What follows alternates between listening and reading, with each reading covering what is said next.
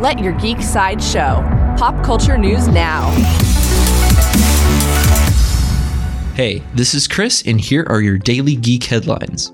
In Star Wars news, John Favreau has signed on to write and executive produce a new Star Wars live-action series for Disney's upcoming streaming service. Favreau was recently announced as an unnamed alien character in Solo, A Star Wars Story, and also has a history with the Clone Wars animated series.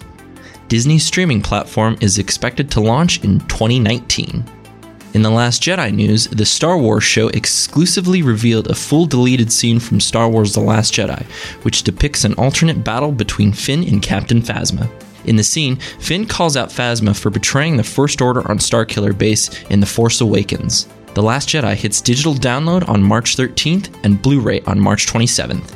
In Netflix news, Netflix has released a new trailer for Season 2 of A Series of Unfortunate Events starring Neil Patrick Harris as the merciless Count Olaf. The trailer teases events that span books 5 through 9 of Lemony Snicket's beloved novel series. A Series of Unfortunate Events returns on Netflix with new episodes on March 30th.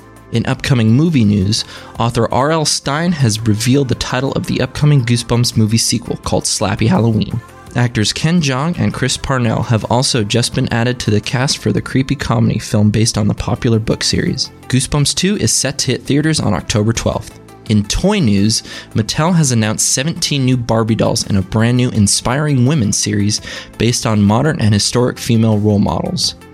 Some of the likeness in the series include Wonder Woman director Patty Jenkins, aviator Amelia Earhart, and British boxing champion Nicola Adams.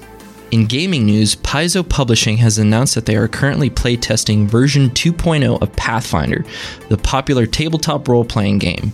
The game's first edition was released in 2009 as a modification of the third edition Dungeons & Dragons rulebook.